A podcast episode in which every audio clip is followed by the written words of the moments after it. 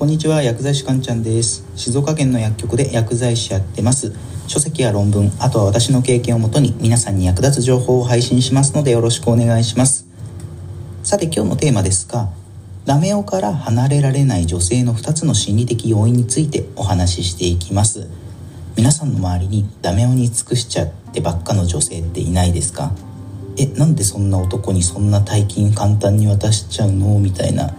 うん、結構そういった尽くしちゃってばっかの女性って皆さんの周りにも一人くらいはいるんじゃないでしょうか。でダメ男に尽くしてしまう女性にはどういった心理が働いているのかについて今日はご紹介をしていきます。もしダメ男に尽くしている女性があなたの大切な友人だったら是非今日の内容を教えてあげてください。そしてダメ男との付き合いからきれいさっぱり卒業できるように、えー、大切な友人に対してアドバイスをしてあげてください。では早速いきましょう。ダメ男に尽くす女性の主な心理っていうのは、えー、2つになります。1つ目一貫性の原理。一貫性の原理ですね。2つ目サンクコスト効果。サンクコスト効果。ではまず1つ目の一貫性の原理から見ていきましょう。これはえー、一貫性の原理っていうのは一度下した決断に一貫性を持とうとする原理です。でダメ男に尽くす女性に例えるなら一度ダメ男に尽くしちゃったら一貫してもうダメ男に尽くし続けようとしちゃう原理っていうことですね。うんこれ結構怖いですよね。もう一回ダメ男に尽くしちゃったらずっと尽くし続けちゃうっていうことですからじゃあなんでこういった一貫性の原理っていうのは起きるんでしょうか？そもそも態度や行動が一貫している人ってああかっこいいなとか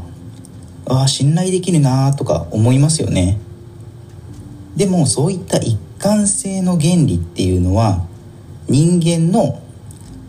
一貫しているって素晴らしいっていう心理をそういった逆手に取ったある意味恐ろしい心理なんですね。使い方によってはもう相手をコントロールできちゃうので注意が必要です。でこの一貫性の原理ってアンケートや署名活動にも結構似てるところがあるなって私は感じます。例えば街なんか歩いてる時に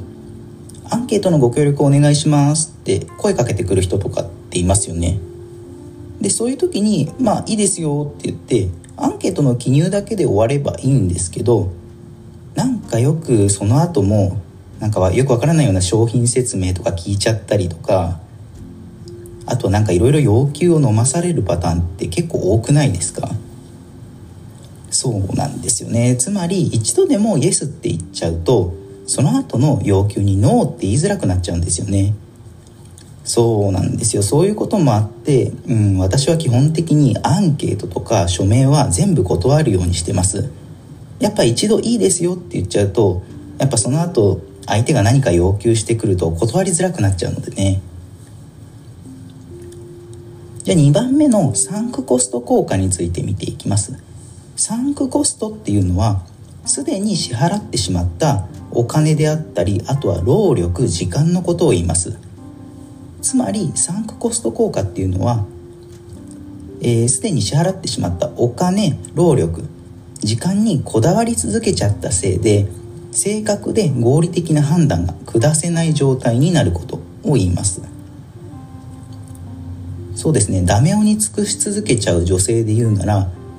もうダメ男に要求されたことで支払っちゃったお金とか労力時間っていうのは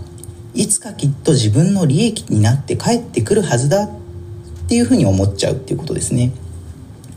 そうですね。例を挙げると会社を畳むことになかなか踏み切れない経営者とかあとは詐欺師にお金渡し続けちゃう人とかの心理も結構似てるところはありますね。でサンクコスト効果が怖いのは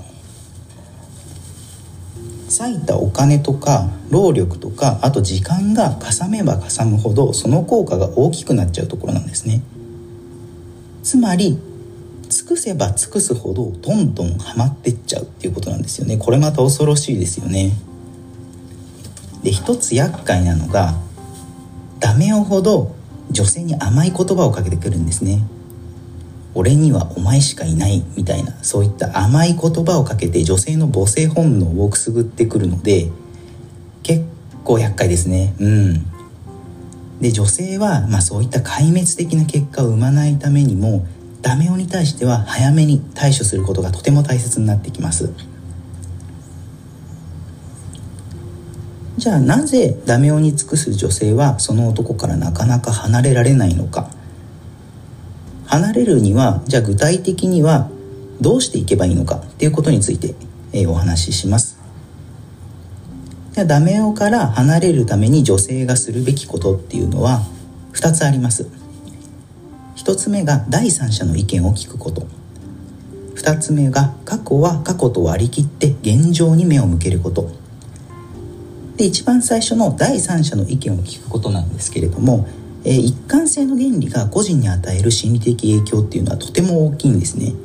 つまり個人の力だけではもうどうにか対処することっていうのはもうほぼ不可能です。うん。